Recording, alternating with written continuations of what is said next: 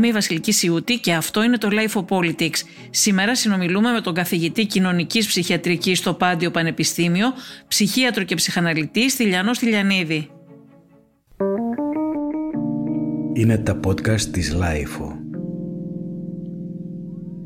Κύριε Σιλιανίδη, με αφορμή την δολοφονία του φοιτητή στη Θεσσαλονίκη από νεαρούς φανατικούς οπαδούς του ΠΑΟΚ, θα ήθελα να σας ρωτήσω τι είναι αυτό που οδηγεί στην παραβατικότητα έναν ανήλικο, έναν έφηβο; Είναι κάτι που μπορεί να συμβεί σε κάθε παιδί ή χρειάζονται ειδικές συνθήκες; Το, το θέμα που θίγεται είναι, είναι πολύπλοκο. Ε, θα έλεγα ότι έχει επιβαρυνθεί ε, το ενδυμικό φαινόμενο της βίας στα γήπεδα και του χολιγκανισμού με την πανδημία. Η πανδημία έχει αυξήσει την επιθετικότητα, την ψυχολογική δυσφορία, την κοινωνική δυσφορία, την α, ανοχή απέναντι στη ματέωση και κυρίως έχει ενισχύσει θα έλεγα μέσα σε αυτό το πλαίσιο της κοινωνικής δυσφορίας της, την ανάγκη εκτόνωσης. Επομένως, ε, για να, να πω κάτι πιο γενικό και μετά να έρθουμε στο ειδικό του χουλιγκανικού ε, φαινομένου. Η ρατσιστική βία, το bullying στα σχολεία, η ενδοοικογενειακή βία, και η οπαδική βία κατά τη γνώμη μου είναι εκφράσεις ενός ευρύτερου φαινομένου κοινωνικής βίας που πραγματικά ενδυμεί αυτή τη στιγμή στην ελληνική κοινωνία. Πιο συγκεκριμένα τώρα σε σχέση με την οπαδική κουλτούρα και τι οδηγεί ένα παιδί, τι οπλίζει ένα παιδί ε, για να σκοτώσει ένα, ένα άλλο. Ε, αντίπαλο ε, μέλος ας πούμε μιας, μιας ομάδας. Ήρθε στην επικαιρότητα με αυτόν τον τρόπο επειδή έχασε τη ζωή του ένας 18χρονος ε, φοιτητης ε, μαχαιρώματα το τελευταίο διάστημα συμβαίνουν πολύ πιο συχνά απλά δεν, δεν μας έχουν απασχολήσει ως κοινωνία τόσο αλλά είναι αρκετά συνηθισμένο παιδικές συμμορίες να μαχαιρώνουν ανηλίκους. Οργανώνουν, έχετε δίκιο, οργανώνουν συναντήσεις για να παίξουν ξύλο και και να μαχαιρωθούν. Αλλά πιθανά Ή να πάρουν το κινητό, να μαχαιρώσουν. Ναι. ναι, ναι, να φιλμάρουν και να, να, φιλμάρουν και να, να το ανεβάσουν στο διαδίκτυο. Και αυτό πολύ συχνά, ναι. Εξελόθρευσαν, ας πούμε, την, τους αντίπαλους. Ε, λοιπόν, νομίζω ότι υπάρχει η εξής σύνδεση, μια ατομική ταυτότητα εξαιρετικά ρευστή. Ζούμε σε μια εποχή μετανεωτερικότητας, έτσι. Όλα είναι ρευστά. Ε, όλα είναι υγρά, όπως έλεγε, ατομικά. Αυτό το πράγμα δεν βοηθάει ένα νέο άνθρωπο να αποκτήσει μια δικιά του αφήγηση. Δεν, δεν έχει μόνιμους σταθερούς δεσμούς, δεν έχει ανθεκτικούς δεσμούς, υπάρχει αβεβαιότητα. Ε, συνήθως είναι από χαμηλά στρώματα, χαμηλά κοινωνικο-οικονομικά στρώματα. Μέσα λοιπόν από τον οπαδικό σύνδεσμο ε, υπάρχει μια απελπισμένη αναζήτηση ταυτότητας, αυτοπροσδιορισμού και αυτοκατάθεση, αυτοκατάφαση θα έλεγα, που το, βγάζει τα παιδιά, τα νέα αυτά παιδιά, από ένα βαθύ αίσθημα ανασφάλειας και ρευστότητας. Ε, αυτό έχει σαν αποτέλεσμα να προσδιορίζεται ο άλλος μέσα από μια αρνητική ταυτότητα. Δηλαδή τι, προσδιορίζομαι με το αντί. Είμαι αντί στον ΠΑΟΚ, αντίθετα στον Άρη, αντίθετα στον Ολυμπιακό. αυτό το αντί δίνει μια δυνατότητα κατάφασης ώστε ο άλλος να αισθανθεί ότι υπάρχει μέσα από αυτή την κουλτούρα και την οτροπία της αγέλης. Και όταν υπάρχει αγέλη, τότε όπως ξέρετε και από τις φασιστικές ομάδες, το εγώ είναι ένα πολλοστιμόριο και διαλύεται, το εγώ το ατομικό, διαλύεται, διαχέεται ε, μέσα στην νοοτροπία και την συλλογική ταυτότητα της αγέλης. Ε, με αυτή την έννοια ο άλλος εύκολα οπλίζει το χέρι του γιατί θα πάρει επιβράβευση αυτό που λέμε αγγλικά peer group από τους φίλους, από τα φιλαράκια και θα φανεί πιο μάγκας από τους άλλους που τόλμησε. Έτσι συγκροτείται και ανατροφοδοτείται αυτό το κύκλωμα και θα έλεγα και με δύο, άλλα, ε, με δύο όλους παράγοντες. Πρώτος παράγοντας, το φαινόμενο της ατιμορρησίας. Ξέρουμε ότι οι οπαδικοί σύνδεσμοι, αν μιλάμε για χουλικανισμό έτσι δεν είναι, είναι οι, αυτοί οι μεγαλοπαράγοντες που τροφοδοτούν τυπικά και άτυπα, κρυφά και με φανερά προνόμια αυτούς τους συνδέσμους και κυρίως τι, τι πετυχαίνουν. Τους δίνουν την ψευδέστηση της παντοδυναμίας, της παιδικής παντοδυναμίας και της ατιμορρησίας. Πήγαινε, προχώρα, τσάκισέ τους, για να μην πω τη χειρότερη έκφραση, σε καλύπτω σε καλύπτω γιατί εγώ έχω δικηγόρους, έχω το κύκλωμά μου στην αστυνομία, στο δικαστικό κύκλωμα και σε καλύπτω. Αυτό ενισχύει ακόμη περισσότερο αυτή τη βία. Ο άλλος παράγοντας που πάλι βεβαίως σχετίζεται με την ατιμορρησία είναι πώς ταυτίζεται μέσα από τη διαδικασία της αγέλης ε, ένας νέος με ένα πολεμικό σύνθημα. Αν έχετε δει τα συνθήματα των οπαδών, το, όχι των φιλάθλων, των οπαδών, των οπαδικών συνδέσμων, είναι πολεμικά. Να, να, να, πέρα από το είμαι κάτι, ε, ε, το, το, το αρνητικό που έχω εγώ, που αισθάνομαι πιθανά ρευστός, βρώμικος, όχι καθαρός, το προβάλλω στον άλλον. Είσαι Βούλγαρος. Οι, οι Μιλανέζοι όταν υποδέχονται την Νάπολη στο Σανσίρο, λένε καλώς ήρθατε στην Ιταλία. Τι υπονοούμε αυτό για να μην λέμε τα δικά μας και φορτίζουμε το κλίμα; Είστε οι βρώμικοι νότιοι απόβλητοι της Ιταλίας και βρωμίζετε την καθαρή ε, Λομβαρδία, την καθαρή Ιταλία. Όλο αυτό δημιουργεί, αν θέλετε, ισχυρούς δεσμούς μεταξύ ε, των μελών της ομάδας και ενισχύει το πολεμικό αίσθημα. Αν θέλετε, είναι πολύ κοντά οι ψυχικοί μηχανισμοί που χρησιμοποιούνται από την ε, ε, αγέλη την οπαδική με τους μηχανισμούς που παρατηρήσαμε στα τάγματα εφόδου της χρυσής αυγής. Παράδειγμα. Ναι, πολλά κοινά χαρακτηριστικά παρατηρήσαμε και εδώ πέρα, πράγματι. Υπάρχει μια όσμωση των ακροδεξιών κύκλων με, τε, με τέτοιους οπαδικούς συνδέσμους. Η συγκεκριμένη δεν προκύπτει νομίζω, δεν ξέρω αν έχουν... Δεν λέω, δεν λέω ναι. για αυτό το συγκεκριμένο, λέω ε, υπάρχουν όμως και τέτοιες ε, διασυνδέσεις. Α, Αλλά... Όχι, έμοιαζε πάρα πολύ και όλος ο μηχανισμός. Ο κάποιοι παρακολουθούν, κάποιοι ειδοποιούν. Ακριβώς, είναι ίδιος. Είναι ένας στρατιωτικός μηχανισμός, μια στρατιωτική δομή ε, ένοπλων ε, έτσι, φρουρών της αλήθειας της ομάδας. Οι μηχανισμοί είναι ίδιοι. Διχοτόμηση, καλό-κακό, είμαστε καλοί, είναι οι κακοί. Ψάχνουμε να ε. βρούμε αυτούς που μας ενοχλούν, όπως ε, ε, τα τάγματα αυτά της χρυσής αυγής. Ακριβώς. Ε, έπειτα η προβολή.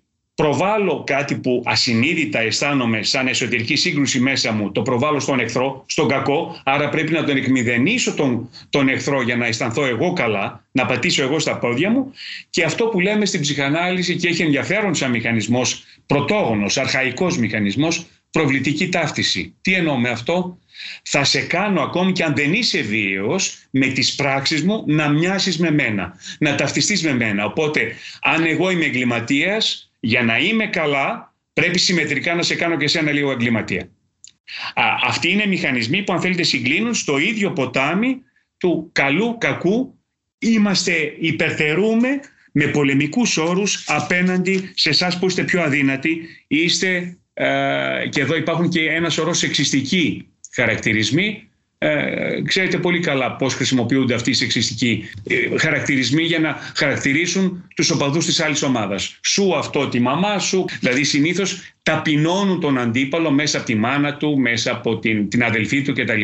Γιατί αυτοί είναι πιο άντρες, ε; μυρίζουν αντρίλα. Ε, είναι όμως το ίδιο αν θέλετε χαρακτηριστικό, ταυτοτικό που είδαμε επιμένω σε αυτό και στα τάγματα της Χρυσής Αυγής. Και εμείς που δεν είμαστε ειδικοί αυτό όντως είναι, είναι προφανείς οι ομοιότητες. Υπάρχουν πραγματικά πάρα πολλές... Αναλογίες θα λέγαμε, ναι. Ναι, ε, αναλογίες, ξέρετε, ε, μου, έκανε εντύπωση, μου έκανε εντύπωση στην απολογία του 23χρονος που φέρει το δολοφόνος. Ε, από ό,τι φαίνεται ομολόγησε τη δολοφονία του Άλκη ε, όταν ε, ζήτησε η εισαγγελέας και μου έκανε εντύπωση και το σημείωσα για να το συζητήσουμε πώς αισθάνθηκες όταν μπήκες στο αυτοκίνητο μετά τη δολοφονία η, τα λόγια του ήταν τα εξής. Ήταν η ομάδα σε καλή κατάσταση μετά τη δολοφονία. Σε καλή κατάσταση και δεύτερη φράση, τους πήραμε τους έχουμε. Που σημαίνει ότι και εκ των υστέρων που κανείς μπορεί να σκύψει πάνω στην πράξη του με λιγότερο φορτισμένο τρόπο και να, να αναλογιστεί τι έκανε, βλέπετε ότι και αυτό, αυτή η φράση του, του, του, του νεαρού δολοφόνου μοιάζει να μην συνδέεται με καμία συναισθηματική δόνηση,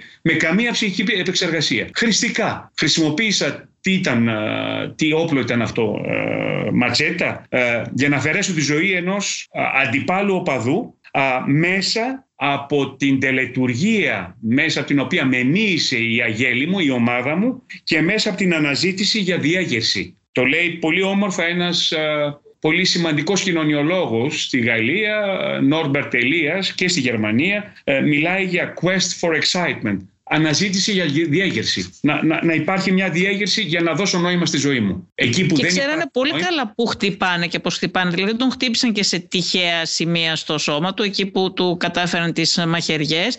Ήξεραν πού να χτυπήσουν για να προκαλέσουν. Βεβαίως. Ναι. Είναι μια αιμορραγία κατάσχετη αν χτυπήσεις στην μοιραία αρτηρία. Βεβαίως. Ε, ήταν δηλαδή ε, απολύτως εκπαιδευμένοι για τέτοιου τύπου χτυπήματα, τα οποία τα χρησιμοποιούν ε, οι καρατέκα και οι άλλοι σαν θανατηφόρα χτυπήματα. Αναφέρομαι και στις ε, συμπλοκές των μαφιόζικων ομάδων στην Ιταλία, την οποία γνωρίζω αρκετά καλά, ε, έξω από την Άπολη, ε, έξω από την Καλάμπρια κτλ. Τα χτυπήματα είναι πάρα πολύ καλά ζυγισμένα.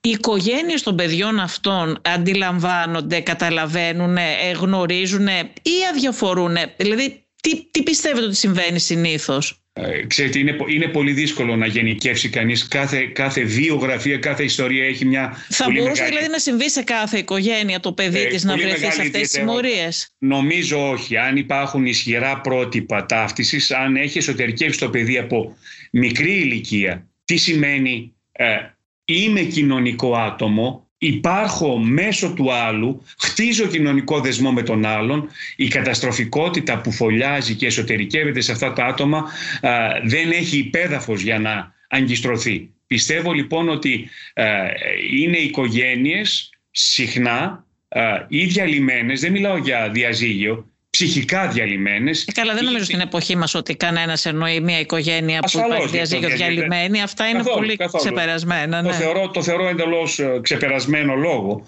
Ε, το, λέω γιατί είναι ένας θρησκευτικός λόγος που καμιά φορά μας μπερδεύει. Ε, η διαλυμένη οικογένεια, αυτό το ηθικό πλαστικό το οποίο δεν έχει καμία σχέση με την πραγματικότητα. Σε αυτό που επιμένω είναι ε, η ατελής πατρική γονεϊκή φροντίδα, ο νόμος δεν υπάρχει, δεν υπάρχει εσωτερικευμένος νόμος ή άλλη περίπτωση που έχω συναντήσει σε τέτοιου τύπου χουλιγκάνικες ε, συμπεριφορές είναι η ακραία διαφοροποίηση από έναν αυστηρό πατέρα ή από έναν πατέρα που κρατάει τις αστικές ή μεγαλαστικές νόρμες και ο άλλος μπαίνει στο περιθώριο για να δώσει τη μάχη απέναντι, η διπόδια σύγκρουση δηλαδή, απέναντι σε αυτό το πρόβλημα. Άρα παίζει ρόλο η σχέση του παιδιού με, με τους γονείς του. Απολύτως. Μίλησα για υπαρκή γονεϊκή φροντίδα φροντίδα, για επαρκώς καλή μητρική φροντίδα και για επαρκές ε, πατρικό πρότυπο. Ξέρετε, στην εποχή μας το πρόβλημα με τον πατέρα είναι ότι δεν υπάρχει πατέρας παρόν σε αυτές, πολλές φορές σε αυτές τις οικογένειες. Υπάρχει πατέρας που μπαίνει, τίθεται ψυχικά σαν συνομήλικος με το γιο του ή με την κόρη του και όχι σαν πατρική φιγούρα για να μπορέσει να περιέξει εφηβικά άγχη, ανασφάλειες, αγωνίες, άγχη αφανισμού, άγχη θανάτου. Ε, εκεί χρειάζεται ένα ισχυρό πρότυπο. Είμαστε σε αναζήτηση πατρικού προτύπου. Γιατί αν, αν υπάρχει ένα παιδί που μεγαλώνει χωρίς πατρικό πρότυπο, γιατί έχει χάσει τον πατέρα του ή γιατι μεγαλώνει με μια μονογονεϊκή οικογένεια ή με μια ανήπαντρη μητέρα. Δεν νομίζω ότι τα παιδιά αυτά εξορισμού αντιμετωπίζουν πρόβλημα όταν μεγαλώνουν σωστά, όταν παίρνουν αγάπη. Όχι, όχι βέβαια, αυτό είπα για μια υπαρκή μητρική φροντίδα. Αυτό που έλεγε ο Βίνικ, ότι μια επαρκώς καλή μητέρα, μια αρκετά καλή μητέρα. Αυτό είναι πάρα πολύ σημαντικό να εσωτερικεύεις αυτή την αγάπη. Από εκεί πέρα, ξέρετε, υπάρχουν υπάρχουν υποκατάστατα πατρικά σε όλη αυτή τη διαδικασία γιατί κανείς δεν μεγαλώνει. Υπάρχουν το σχολείο, ο δάσκαλος, ο προπονητής, ο, λίντερ μιας ομάδας. Ε, όλα αυτά λειτουργούν σαν πατρικά υποκατάστατα, αλλά από την άλλη ε, κανείς δεν μεγαλώνει έξω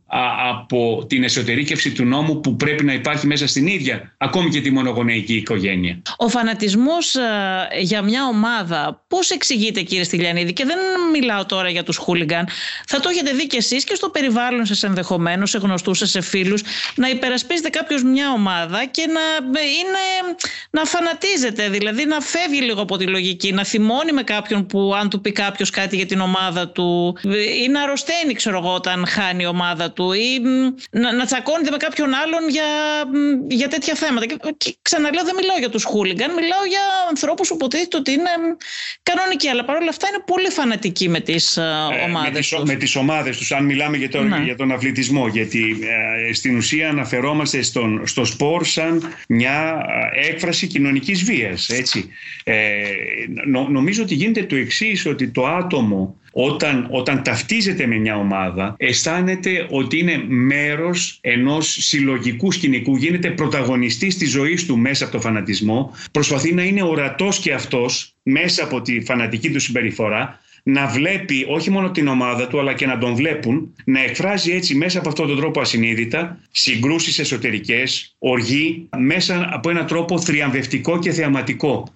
Και η προσφυγή στη βία, λέω κάτι γενικό γιατί κάθε περίπτωση καταλαβαίνετε ότι εξατομικεύεται, το επαναλαμβάνω ναι. αυτό, ε, είναι δείκτης μιας κρίσης κοινωνικής ενσωμάτωσης, ε, είναι δείκτης ε, κυριαρχίας ψυχικών κινήσεων ενάντια σε αυτό που έλεγε ο Φρόιντ, εργασία του πολιτισμού, ε, κοινωνικές διαμεσολαβήσεις. Κοινωνική διαμεσολάβηση τι σημαίνει; Απέναντι στην, στην αντιπαλότητα που με χωρίζει από τον οπαδό της αντίπαλης ομάδας, βάζω τη λογική μου, βάζω ένα τρίτο που είναι ο πολιτισμός, ο νόμος, η λογική και λέω για κάτσε εδώ. Δεν μου φταίει σε τίποτα να, το, να, τον διαλύσω, να τους σπάσω τη, τη μούρη. Θα έλεγα όμως ότι είναι δείκτης και κάτι ε, διαφορετικού ε, πράγματος. Είναι κρίση εμπιστοσύνης σε αυτό που πολλοί λένε κοινωνικοί θεσμοί. Ε, αναφέρομαι στο φανατισμό. Ε, ναι, αυτό δεν θα ρωτήσω και για το φανατισμό γενικότερα. Γιατί δεν ξέρω αν έχει και σημασία σε τι είσαι φανατικός. Κάποιος είναι.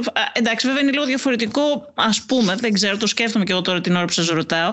Να είναι κάποιος φανατικός για την ιδεολογία του, γιατί λες εκεί υπάρχουν και ιδέες, ενώ στην ομάδα δεν υπάρχει ούτε καν αυτό. Δεν ξέρω τελικά τώρα που σας ρωτάω όμως και πόσο διαφορετικό είναι. Δηλαδή υπάρχουν φανατικοί, βλέπετε, με τα κόμματα. Υπάρχουν φανατικοί με τις ομάδες. Τι είναι ναι, αυτό ναι, που κάνει έναν άνθρωπο φανατικό που να μην μπορεί να κάνει διάλογο, που να επιτίθεται για αυτό που πιστεύει στους, αυτού, στους άλλους που πιστεύουν τα αντίθετα ή υποστηρίζουν κάτι διαφορετικό; Ε, θα, πάμε λίγο στα βαθύτερα τώρα, με, στη ρητορική του μίσους και, και στα βαθύτερα κομμάτια. Ξέρετε, ε, νομίζω ότι οι υπόγειες διαδρομές που, που ενώνουν τους φανατικούς, τον αντισημιτισμό, τον φανατισμό, τον αγοραίο εθνικισμό, τις θεωρίες συνωμοσίας, νομίζω ότι ε, έρχονται από πολύ πολύ παλιά. Ο, ο άνθρωπος έχει δύο βασικά άγχη από τη στιγμή που γεννιέται. Άγχος κατάρρευσης και άγχος θανάτου. Όταν έχουμε να αντιμετωπίσουμε μια δύσκολη πραγματικότητα, όλοι μας απέναντι στα άγχη κατάρρευσης ή στα άγχη θανάτου καταφεύγουμε σε φαντασιώσεις που με μεγάλη ευκολία, με απλουστευτικό τρόπο πάνε να ερμηνεύσουν τα κακό έχοντα. Ε, σας θυμίζω τον εθνικό σοσιαλισμό, τον αντισημιτισμό, τις προκαταλήψεις που ε, ευκαιριακά χρησιμοποιούνται ε, από τον καθένα προκειμένου να ερμηνεύσω αυτό που είναι πολύπλοκο, που είναι δύσκολο, που είναι αβέβαιο, που δεν μπορώ καθόλου να ερμηνεύσω. Για παράδειγμα, ο Εβραίος ήταν πάντα ένα πρόστιχο βρώμικο, κακόηθες, εξευτελισμένο αντικείμενο λόγω των φυλατικών του καταβολών και λόγω της ιστορικής του πορείας. Έτσι δεν είναι. Οι υπόγειες διαδρομές λοιπόν που κάνουν έναν άνθρωπο φανατικό οφείλονται σε πανάρχες, ακλόνητες, ασυνείδητες αντιλήψεις ότι πρέπει να υπάρχω δυνατός, παντοδύναμος απέναντι σε αυτόν που θεωρώ αντίπαλο που πρέπει να εξαφανιστώ, που πρέπει να εξαφανιστεί. Η εξαφάνιση του άλλου με κάνει εμένα δυνατό, παντοδύναμο και μπορώ να υπάρχω απέναντι στη διαφορετικότητα. Επομένως... Και γιατί κάποιοι σκέφτονται έτσι και κάποιοι δεν σκέφτονται έτσι; Ε, αυτοί είναι πρωτόγονοι μηχανισμοί που ορισμένοι ε, σκέφτονται έτσι, που χρησιμοποιούν αυτούς τους πρωτόγονους μηχανισμούς. Όλοι έχουμε πρωτόγονους μηχανισμούς μέσα μας. Και εσείς και εγώ αν βρεθούμε σε μια ακραία κατάσταση, Προφανώς, ναι. έτσι, θα χρησιμοποιήσουμε τέτοιους πρωτόγονους μηχανισμούς. Ε, η απάντηση στο ερώτημά σας... Ναι, είναι... Γιατί εμείς δεν φανατιζόμαστε ναι. για τις απόψεις μας και ένας συναδελφός μας, ένας φίλος μας για παράδειγμα φανατίζεται.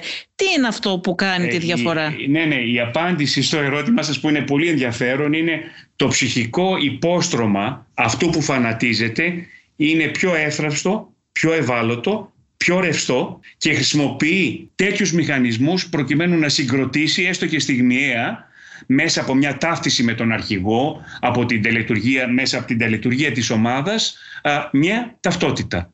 Και αυτό, αυτή, αυτού του τύπου η ταυτότητα, ακόμη και αν είναι πρόσκαιρη, προσφέρει και ειδονή και ένα αίσθημα επικυριαρχίας επί του άλλου, αλλά προσφέρει και την ικανοποίηση ότι εγώ υπερτερώ και είμαι πιο ισχυρός απέναντι σε αυτόν που είναι αδύναμος, όχι φανατικός, ε, εκφράζει απλώς την άποψή του και αποσύρεται. Αυτό λοιπόν ε, σχετίζεται με το υπέδαφος στο ψυχικό και τα, τις άλυτες συγκρούσεις που έχει το άτομο μέσα του. Και ειδικά σε εφήβους και σε νέους αυτό το, αυτή η συγκίνηση που προκαλεί το σύνθημα είναι κάτι το ανεπανάληπτο. Ναι, μα το βλέπουμε πλέον και σε μεγάλες ηλικίες. Και ξέρετε το έχουμε δει και πολιτικά μετά την οικονομική κρίση στην Ελλάδα και τα μνημόνια και το δημοψήφισμα και όλα αυτά είδατε ότι στην Ελλάδα ε, ζήσαμε ξανά ένα κλίμα διχασμού, ζήσαμε ξανά που ε, εμείς δεν το έχουμε ξαναζήσει αυτό το πράγμα δηλαδή οι, διχασμού οι και θα προσέθετα τοξικότητας, πολύ μεγάλης ψυχικής τοξικότητας. Ναι. Ε, και ήθελα να σας ρωτήσω και γι' αυτό δηλαδή είδαμε έναν πρωτοφανή φανατισμό και στην πολιτική και διχασμό, δηλαδή να επιτίθενται οι μεν στους δε. Εγώ νομίζω ότι υπάρχουν άνθρωποι που σταμάτησαν να μιλάνε μετά από χρόνια φιλίας και σχέσεις κτλ. Να μην μπορεί να ανεχτεί η μία πλευρά την άλλη. Αυτά τα ακούγαμε τα παλιά χρόνια από ιστορίες για τον εμφύλιο, ενδεχομένως και στις αρχές της δεκαετίας του 80. Δεν ξέρω. Αυτά που λέγανε για τα πράσινα καφενεία και τα μπλε καφενεία, δεν ξέρω πόσο υπήρχε τώρα. Δεν είχαν, όχι, όχι. Δεν είχαν σε καμία περίπτωση τέτοια ακραία πολιτική μορφή, αλλά κυρίως δεν υπήρχε ρητορική μίσους σε αυτό το επίπεδο και δεν υπήρχε διχοτόμηση σε, αυτό το, σε αυτή τη μορφή και τον βαθμό που το ζήσαμε και με το μνημόνιο. Και για να δούμε και λίγο τώρα εκτός από το χουλιγανισμό και το φαινόμενο των εμβολιαστών και αντιεμβολιαστών. Άλλη διχοτόμηση. Θέλετε, πριν πάμε εκεί γιατί θέλω αυτό να το συζητήσουμε έτσι πιο αναλυτικά. Μπορείτε να μου εξηγήσετε λίγο ε, γιατί πιστεύετε στην πολιτική γιατί ναι, είχαμε αυτό το φανατισμό και τον τόσο έντονο διχασμό σε βαθμό να μην μπορεί να συνεπάρξει ο ένας με τον άλλον. Κάτι που εγώ δεν το είχα ξαναδεί πριν από αυτή την περίοδο. Αυτός ο ακραίος φανατισμός και ο διχασμός, οι διχοτομήσεις που περιγράφατε, εγγράφονται σε μια συνθήκη ακραίας κοινωνικο-οικονομικής κρίσης και θα έλεγα και πολιτισμικής κρίσης, όπου οι βασικοί πυλώνες οι σταθερές στην κοινωνική συνοχή τεινάχτηκαν στον αέρα. Όταν λοιπόν τεινάζονται στον αέρα οι πυλώνες, ε, αναφέρομαι ας πούμε στην 15 ε, ετία του Πασόκ, ε, των παχιών αγελάδων, ε, της υπεραφθονίας, της υπερκατανάλωσης, όλο αυτό το δίθεν της ελληνικής κοινωνίας είναι μια διατύπωση που χρησιμοποιώ πολύ συχνά στις ψυχαναλυτικές αναγνώσεις της ελληνικής πραγματικότητας. Είμαστε μια κοινωνία δίθεν. Κάνουμε ότι έχουμε θεσμούς, αλλά δεν έχουμε θεσμούς. Κάνουμε ότι λειτουργούν δημοκρατικά τα κόμματα, χωρίς να λειτουργούν δημοκρατικά τα κόμματα. Πράγματι, ισχύει. Κάνουμε ότι έχουμε μηχανισμούς λογοδοσίας, ενώ η λογοδοσία δεν υπάρχει κάνουμε ότι δεν συνδέεται η πολιτική εξουσία σφιχταγκαλιασμένη με την ολιγαρχία και δεν υπηρετεί τα οικονομικά και μόνο συμφέροντα, ενώ ξέρουμε όλοι στην πράξη ότι αυτό γίνεται κατά κόρον. Όλο λοιπόν αυτό το δήθεν δημιουργεί έναν πολύ μεγάλο θυμό και μια πολύ μεγάλη οργή η οποία δεν μπορεί να εκφραστεί πολιτικά. Θα μου πείτε γι' αυτό υπήρξαν και τα κόμματα διαμαρτυρίας, τα μικρά και τα μεγάλα, που προσπάθησαν καβαλώντας το κύμα να εκφράσουν αυτή τη διαμαρτυρία με τρόπο φανατικό για να μπορέσουν να ταυτίσουν το αφήγημά τους με τις ευρύτερες μάζες. Όταν όμως και τα ίδια αυτά κόμματα, για παράδειγμα τα κόμματα της αριστεράς αποδεικνύονται στην πράξη αφαιρέγγια, αναξιόπιστα, γιατί χρησιμοποιούσαν ε, αυτοί που αμφισβητούσαν αυτές τις μεθόδους σε μεγάλο βαθμό, αν θέλετε, τις ίδιες ε, μεθόδους, υπάρχουν ισχυρές αναλογίες απέναντι σε όλο αυτό το δίθεν που ανέφερα, τότε ο θυμός και το αδιέξοδο γίνεται πολύ μεγάλο. Άρα κάποιος προκειμένου να αναγνώσει, να αντέξει αυτή την πραγματικότητα που περιγράφαμε, πρώτα κοινωνικονομική κρίση, δίθεν μετά πανδημία και αβεβαιότητα γύρω από την πανδημία, καταφεύγει στο φανατισμό. Και εδώ λέω φανατισμό σημαίνει ότι οι αναδυόμενες μέσα μου αμφιβολίες για το πιστεύω μου, αυτό δεν αφορά τους φασίστες, όπως το λέγατε, θα έλεγα όλα τα κόμματα, όλες τις ιδεολογίες, δεν επιτρέπεται αυτές οι αμφιβολίες να αναδυθούν, γιατί χάνω την επαφή πια με την ομάδα μου, με τη μάζα που θα με εξοβελήσει. Με αυτόν τον τρόπο πολεμώ αυτό τον τεράστιο φόβο και καταφεύγω στην ενσωμάτωση μιας μάζας που μπορεί να εφορείται από τα ίδια φανατικά συναισθήματα γιατί εκεί αισθάνομαι ανακουφισμένος. Εκεί αισθάνομαι πιο καλά. Αυτή λοιπόν η φανατική απλούστευση είναι μία θα έλεγα αντινομία του ανθρώπου από τη μια πλευρά να προσπαθεί να, σαν έλογο να κατανοήσει αυτή την πολυπλοκότητα για την οποία μιλούσαμε και από την άλλη να απαντήσει στα βασικά του άγχη, άγχη κατάρρευσης, άγχη θανάτου, άγχη ταυτότητας και επομένως καταφεύγει μέσα από αυτή την αντινομία στο φανατισμό. Θέλω να σας ρωτήσω για κάτι που θίξατε και πριν, αλλά το διακόψαμε.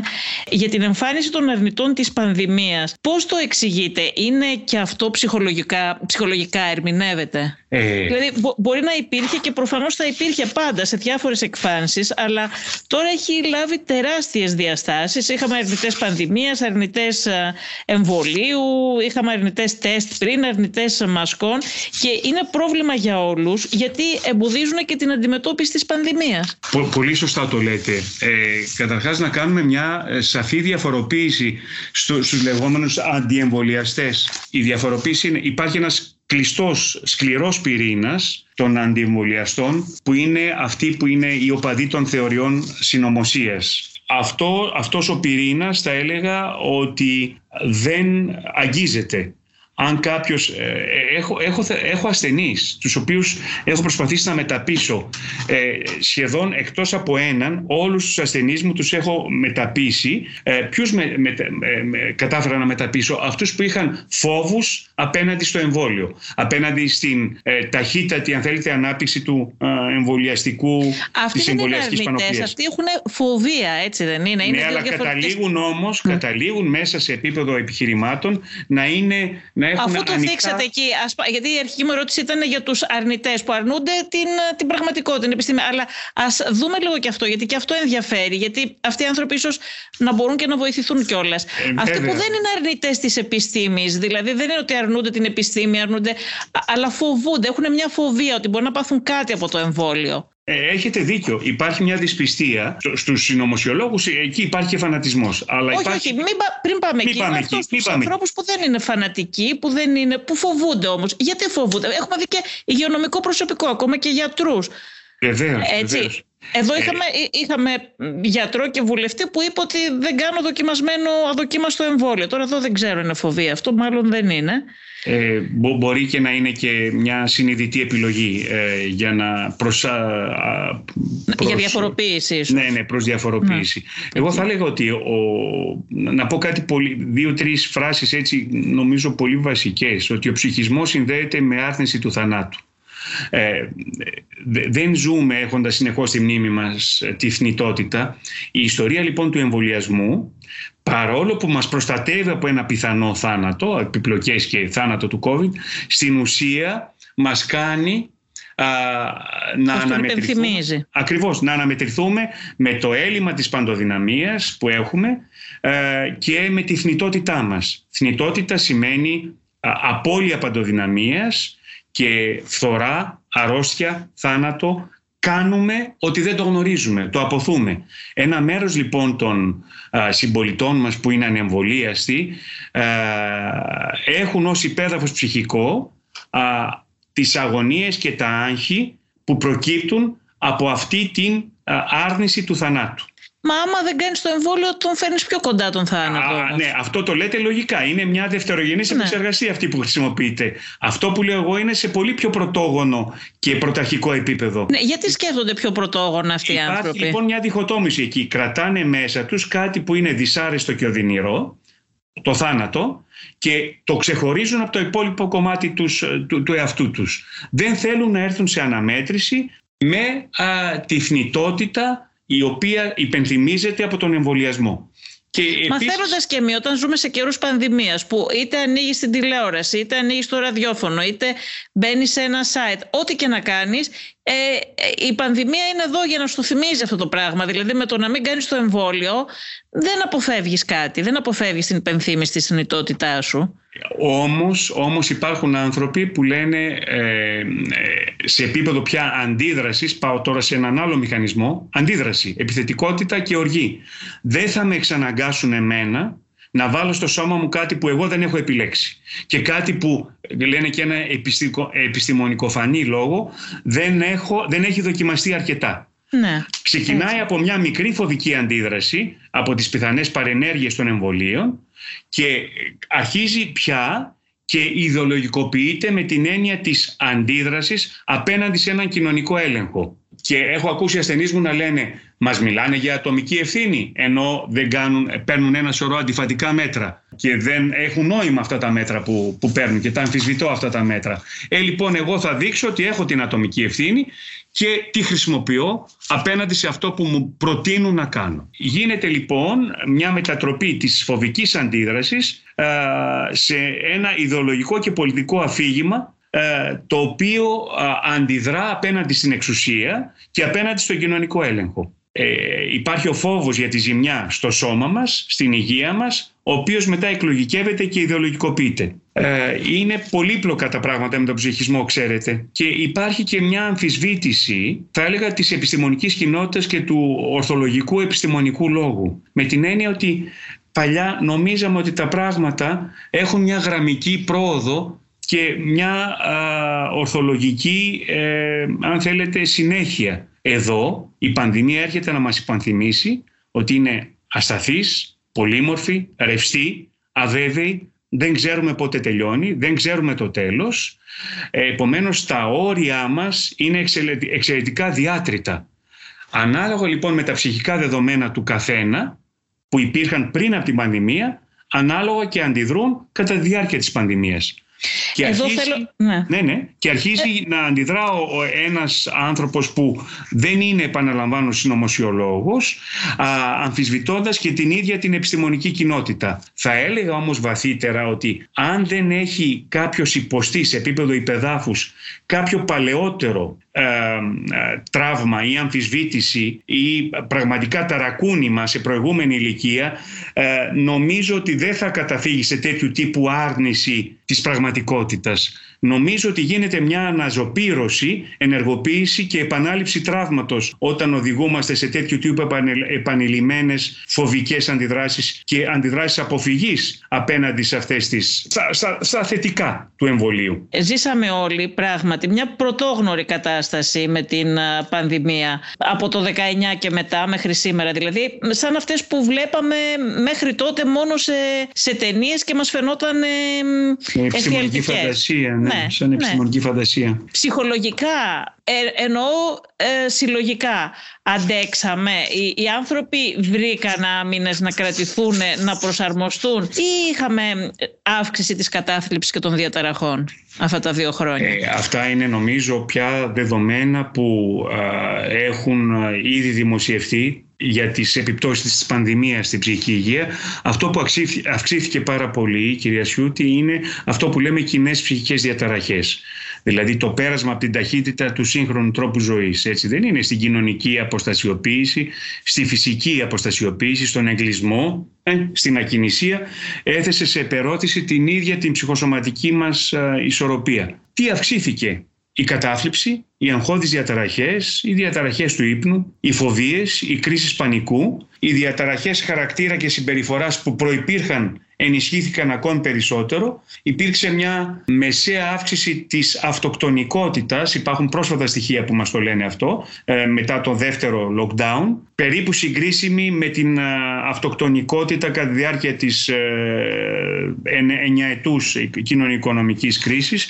Και κυρίως κάτι που δεν αναφέρεται συχνά, αύξηση της ενδοοικογενειακής βίας, της επιβλαβούς χρήσης αλκοόλ, των γυναικοκτονιών αλλά και των ψυχοτρόπων φαρμάκων. Ξέρετε περίπου τα δεδομένα της ναι, αριθμητικά οι γυναικοκτονίες δεν έχουν αυξηθεί, απλά δηλαδή, ε, με, στατιστικά τώρα δεν ξέρω Βέβαια... Έχουν, έχουν, από το 12 ναι. μέχρι σήμερα έχουν τριπλασιαστεί και τα περιστατικά της καταγγελόμενης ενδοοικογενειακής βίας έχουν αυτό, τριπλασιαστεί με τέτραπλασιαστεί. Αυτό ναι. έχει αυξηθεί πάρα πολύ όντως. και ίσως εδώ πέρα απλά οι γυναίκες να τολμάνε να μιλήσουν περισσότερο. Ναι, αυτό είναι πάρα πολύ σημαντικό. Γιατί ε... τις ενθαρρύνουμε λίγο ως κοινωνία λίγο παραπάνω. Βέβαια ε, είναι να γίνουν πολλά βήματα ακόμα. Όλοι ξέρουμε ότι πάλι υπάρχει υποκαταγραφή. Είναι πολύ περισσότερα από όσα καταγράφονται. υπάρχει σαφώς πολύ μεγάλη υποκαταγραφή. Δεν τολμάει ο άλλος να, ε, καταρχάς δεν έχει εμπιστοσύνη στον θεσμό που θα καταγγείλει. Ε, Αυτό που συζητούσαμε και λίγο πριν, επιτρέψτε μου να κάνω ένα βήμα πίσω με τους αντιεμβολιαστές. Ναι, όχι να κάνουμε γιατί ξεφύγαμε. Αντιεμβολιαστές και θα επανέλθουμε στις επιπτώσεις της πανδημίας βεβαίως ε, και στη χρήση και την αυτοθεραπεία των ψυχοτρόπων ουσιών. Ε, θα, θα έλεγα το εξής ότι η πολιτεία εδώ και η ελληνική πολιτεία αλλά και υπάρχουν και κακές και καλές πρακτικές και, και στην Ευρώπη και στο εξωτερικό αντί να χτίσει ένα τείχος εμπιστοσύνης ε, πριν από το τείχος ανοσίας άρχισε σιγά σιγά να σφίγγει το κλειό και να καταγγέλει τους αντεμβολιαστές. Και αυτό έχει φανεί σε επίπεδο συλλογικής ψυχολογίας ότι πραγματικά έχει το ακριβώς αντίθετο αποτέλεσμα.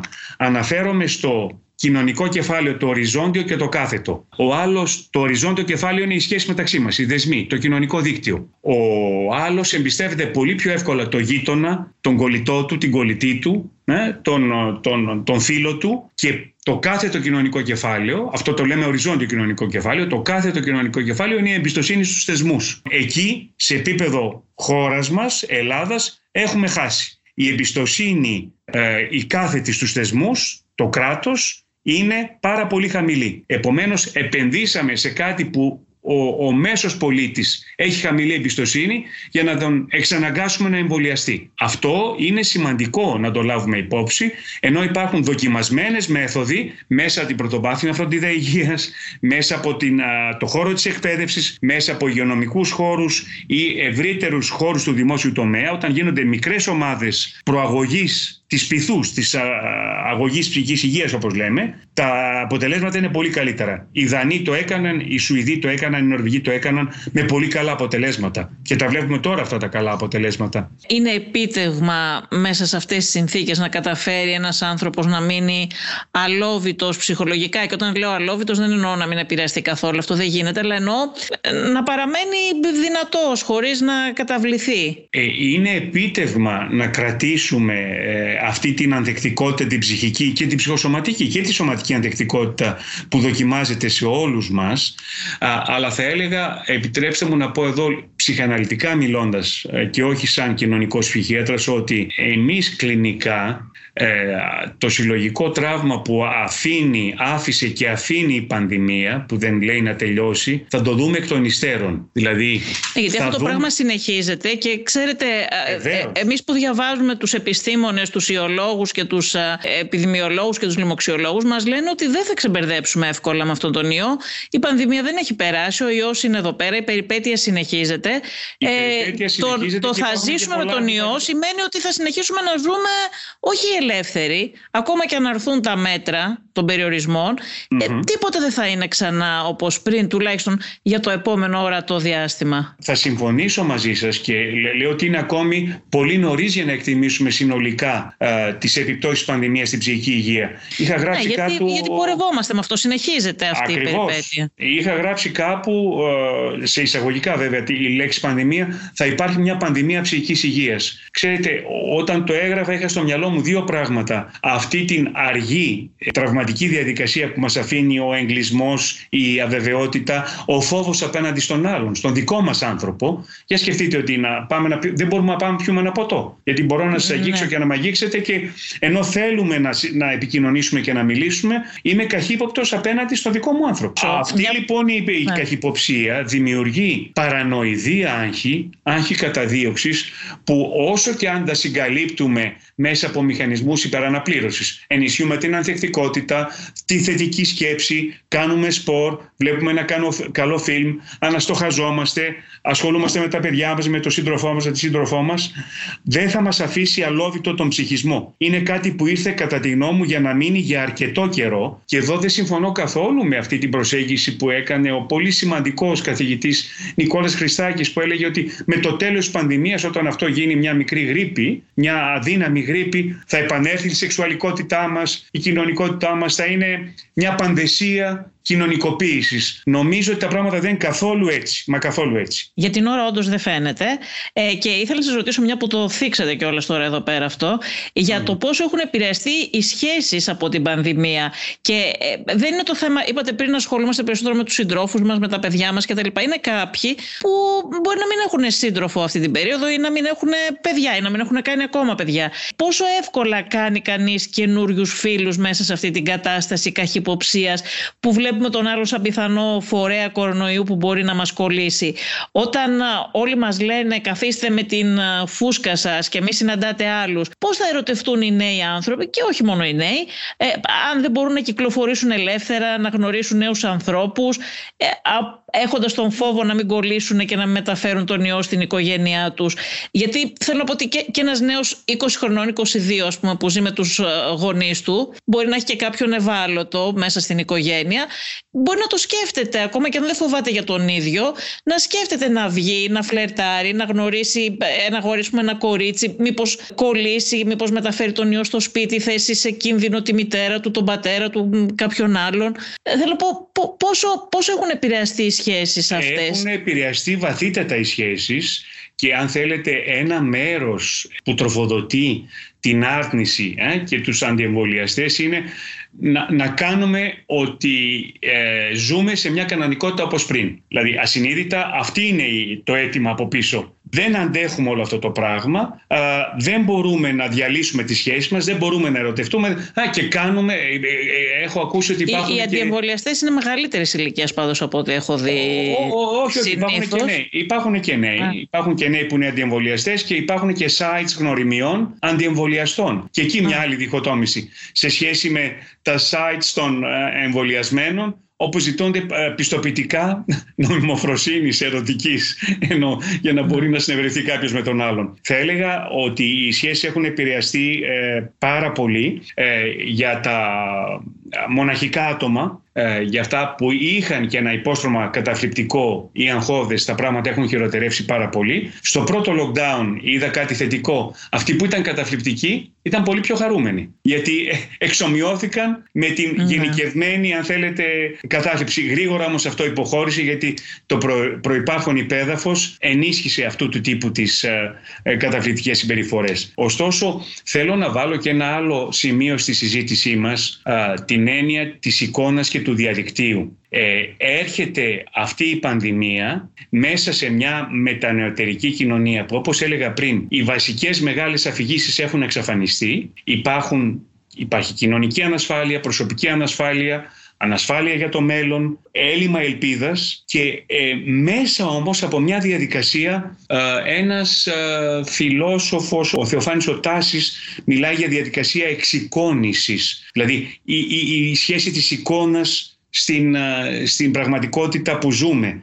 Αυτό για μας ψυχαναλυτικά μας βάζει το εξής πολύ βασικό ερώτημα, αν δεχτούμε τον όρο εξοικόνηση. Είναι μεταφορά συνείδησης σε, στην εικόνα, μια απομάκρυνση συνεχής από τη φύση μας. Ο, ο, ο εγκέφαλος πια δεν είναι δεν μπορεί να είναι ένα απομονωμένο όργανο το υπόλοιπο σώμα. Μιλάμε για μια διαρκή ασώματη επαφή, μιλάμε για ένα ψηφικό, ψηφιακό μετασχηματισμό, μια πραγματικότητα εικονιστική, όπου τελικά το μεγαλύτερο μέρος του πληθυσμού έχει μια τάση, αν θέλετε, νοσταλγίας θα την έλεγα, αλλά ταυτόχρονα και αγανάκτησης για αυτό που χάθηκε πριν. Και α, η εικόνα, ενώ μας δίνει μια ψευδέστηση κοινωνικότητας, στην ουσία κατά, κατά τη γνώμη μου λειτουργεί σαν από τη μια πλευρά εκφορτιστής άγχους και από την άλλη μιας δίθεν ψευδοκάλυψης μιας χαμένης κοινωνικότητας και μιας χαμένης αυθεντικότητας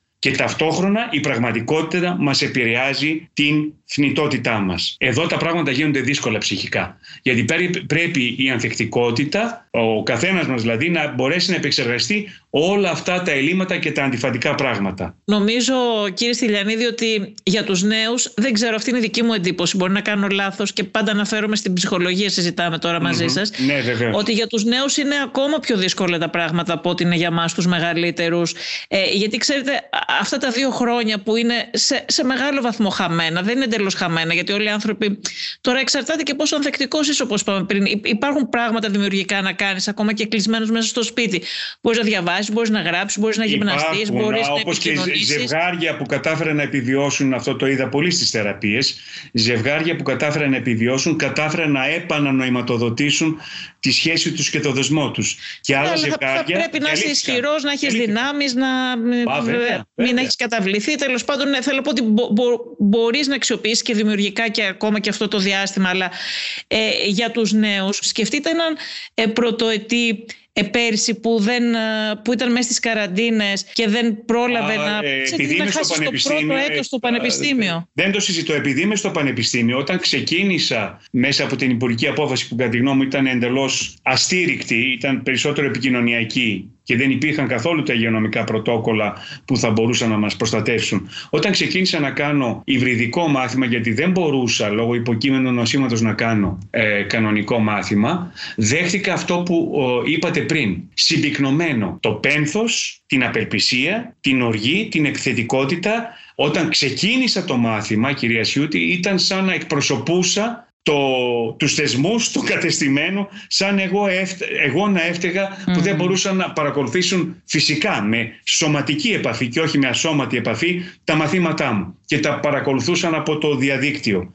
Ε, ξέρετε, αυτό είναι πάρα πολύ, θα έλεγα σε ορισμένους νέους τραυματικό. Είναι πάρα πολύ ψυχοπιεστικό γεγονός για ένα νέο. Του δημιουργεί οργή, επιθετικότητα ε, και τον δυσκολεύει να πενθήσει και την ορμή του και τη μεγαλομανία του και τη διάθεση για σχέση και την, γιατί να μην το πω κιόλας, μια εγωκεντρικότητα που είχαμε όλοι όταν είμαστε νέοι. Ναι, είμαστε βέβαια, το, το, ναι. κέντρο του σύμπαντος, έτσι δεν είναι; Βάζαμε ε, σε δεύτερο επίπεδο τον κοινωνικό εαυτό να φροντίσουμε τον δεσμό και βάζαμε σε πρώτο επίπεδο τις ναρκισιστικές μας ανάγκες και τις ανάγκες μας σε σχέση με τις, τη δικιά μας επιθυμία και αυστηρά τη δικιά μας επιθυμία. Αυτό λοιπόν, όλο αυτό το παντοδύναμο κομμάτι του εαυτού πέρασε από μια πολύ σκληρή δοκιμασία προκειμένου να αντέξουν τα παιδιά. Με απώλειες άντεξαν. Σας, σας περιέγραψα μια σκηνή που δεν την ξεχάσω ποτέ. Ε, μέχρι το τέλος της ζωής μου νομίζω. Δεν έχω ακούσει ποτέ από φοιτητή μου τόσα χρόνια που κάνω αυτή τη δουλειά και του πανεπιστημιακού δασκάλου, πέρα από του μάχημου ας πούμε ψυχιάτρου για τη μεταρρύθμιση, ε, να ακούσω τη λέξη ψόφα. Αλήθεια, αυτό, αυτό, δεν το, αυτό δεν το είχα ακούσει ποτέ στη ζωή μου. Μπορεί να υπήρχαν διαφωνίες, ακόμη και συγκρούσεις έντονες με παιδιά που ήταν ε, τοποθετημένα στην άκρα αριστερά ή ακόμη και ακροδεξί ε, και μιλούσαμε πάντα για ψυχοπαθολογία ή για ζητήματα ε, κοινωνικών σχέσεων. Το ψόφα όμως δηλαδή αυτός ο ακατέργαστος θόνος και καταστροφικότητα. Ε, αυτό το ακούσατε στο πανεπιστήμιο; Στο πανεπιστήμιο, ναι, στο πρώτο μάθημα. Από φοιτητή. Από φοιτητή. Απίστευτο αυτό. Εμένα αυτό, ξέρετε, με σοκάρει πάρα πολύ και, στο, ναι, και στα social media που ναι, όταν το βλέπω. Δεν μπορώ να καταλάβω ποιος άνθρωπος μπορεί να πει σε έναν άλλον άνθρωπο ψόφα. Δηλαδή, δεν το κατανοώ αυτό το πράγμα καθόλου. Ε, μιλούσα πριν για, για αρχαϊκούς μηχανισμούς άμυνας και ένας από αυτούς είναι, έλεγα πριν, αυτό που αισθάνεται ο άλλος σαν σκοτεινό κομμάτι μέσα του, που είναι φοβάται ο ίδιος μήπως πεθάνει μήπως ψοφήσει, το προβάλλει στον άλλον ακατέργαστα και αν θέλετε όλη αυτή η καταστροφικότητα, όπως λέγατε πριν σωστά, γιατί είναι μεγάλη η συζήτησή μας, ε, είναι σε πλήρη όσμωση με την τοξικότητα του πολιτικού κλίματος και του κοινωνικού κλίματος. Δεν αναπαράγεται τυχαία μια κοινωνική βία όταν οι ταγοί της κοινωνίας δεν μπορούν να έχουν τον παιδευτικό ρόλο προς τα κάτω, έτσι δεν είναι. Πολιτικός δεν σημαίνει μόνο έχω την εκτελεστική εξουσία και κάνω διορισμούς.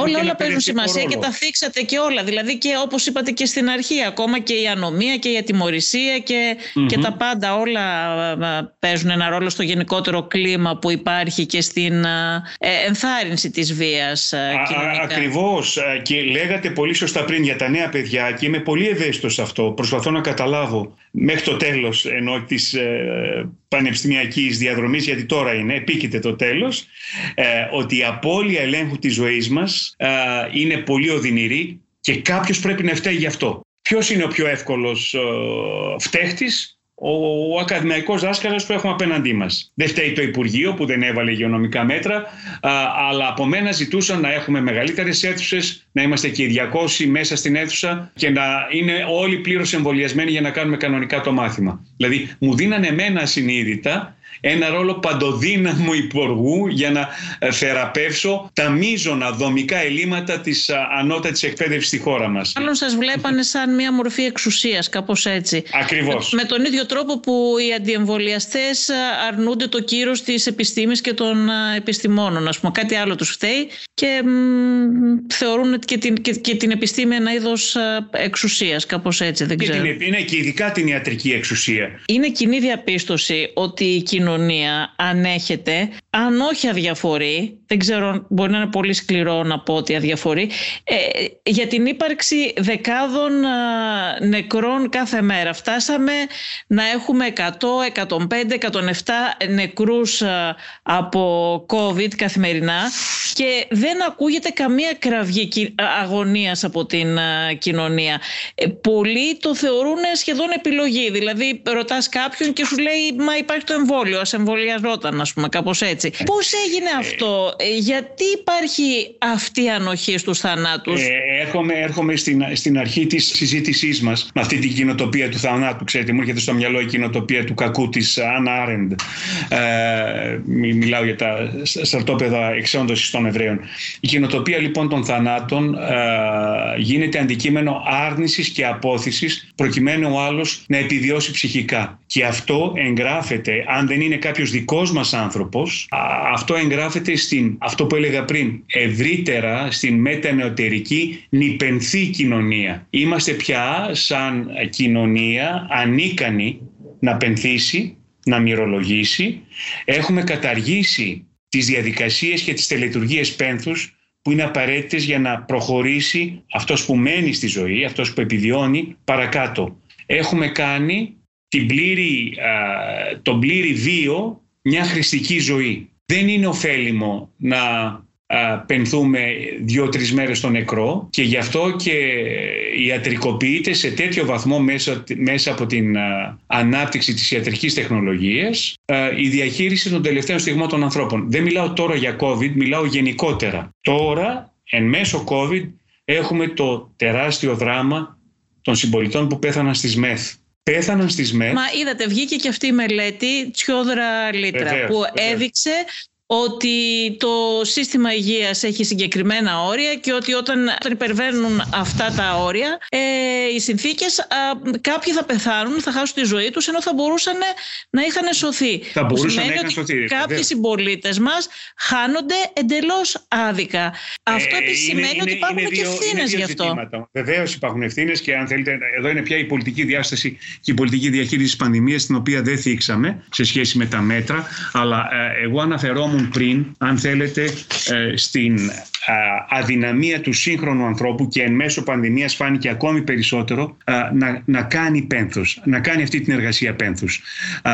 Σωστά. Απλά εγώ πήγα λίγο, ε, ναι, το πάω λίγο και σαν κοινωνία, γιατί δεν αντιδράμε, γιατί δεν διαμαρτύρεται ο κόσμος, γιατί δεν φωνάζει, γιατί δεν λέει μα πώς είναι δυνατόν να πεθαίνουν τόσοι άνθρωποι κάθε μέρα και ε, έχει, έχει, υπάρχει πλέον και επιστημονική μελέτη που αποδεικνύει ότι υπάρχουν ε, κάποια πράγματα που γίνονται τεκμηριώνεται, τεκμηριώνεται κάτι που ξέραμε για την τρομακτική ανισότητα Αθήνας και, και επαρχίας και τεκμηριώνεται επίσης η ανεπάρκεια του συστήματος το οποίο το ξέραμε από την αρχή της πανδημίας της χειρονομικής ε, ήμουνα χρόνια στο ΕΣΥ. Μπορώ να σας διαβεβαίωσω ότι το, η μεγάλη τρύπα του συστήματος, ενώ έχουμε εξαιρετικούς γιατρούς και αφοσιωμένους νοσηλευτές, είναι η μη σοβαρή ύπαρξη πρωτοβάθμιας φροντίδας υγείας, η οποία περιλαμβάνει βεβαίως και την ψυχική υγεία. Όλο αυτό οδηγεί ένα πληθαρισμό ετοιμάτων και, και εισαγωγών στα νοσοκομεία και κάνει τη δουλειά των κλινικών, ειδικά στις ΜΕΘ,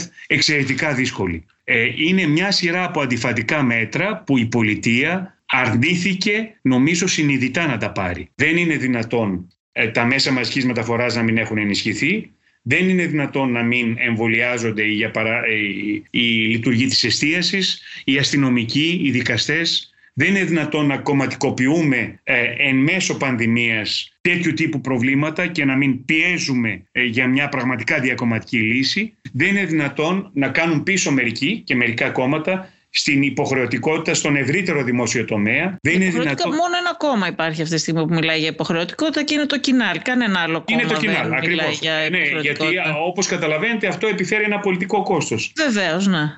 δεν είναι δυνατόν να α, μην ενισχύουμε την κοινωνική συνοχή διακομματικά υπερβαίνοντας και την επιθετικότητα και την αντιπαλότητα και τις πεπιθήσεις μας ιδεολογικές απέναντι στον κοινό εχθρό. Πιστεύω... Αυτό χάθηκε από την αρχή, εντάξει, ναι. το είδαμε. Δεν υπήρχε δυστυχώς αλλά εγώ ήθελα όλα αυτά, τη δική σας ερμηνεία λίγο της κοινωνίας. Δηλαδή, γιατί η κοινωνία δεν, δεν ενοχλείται, δεν, γιατί ανέχεται την ύπαρξη τόσων νεκρών και δεν αντιδρά. Η, κοινωνία μπαίνει σε μια θέση άρνησης, παθητικότητας και παλινδρόμησης απέναντι στην οδύνη του άλλου.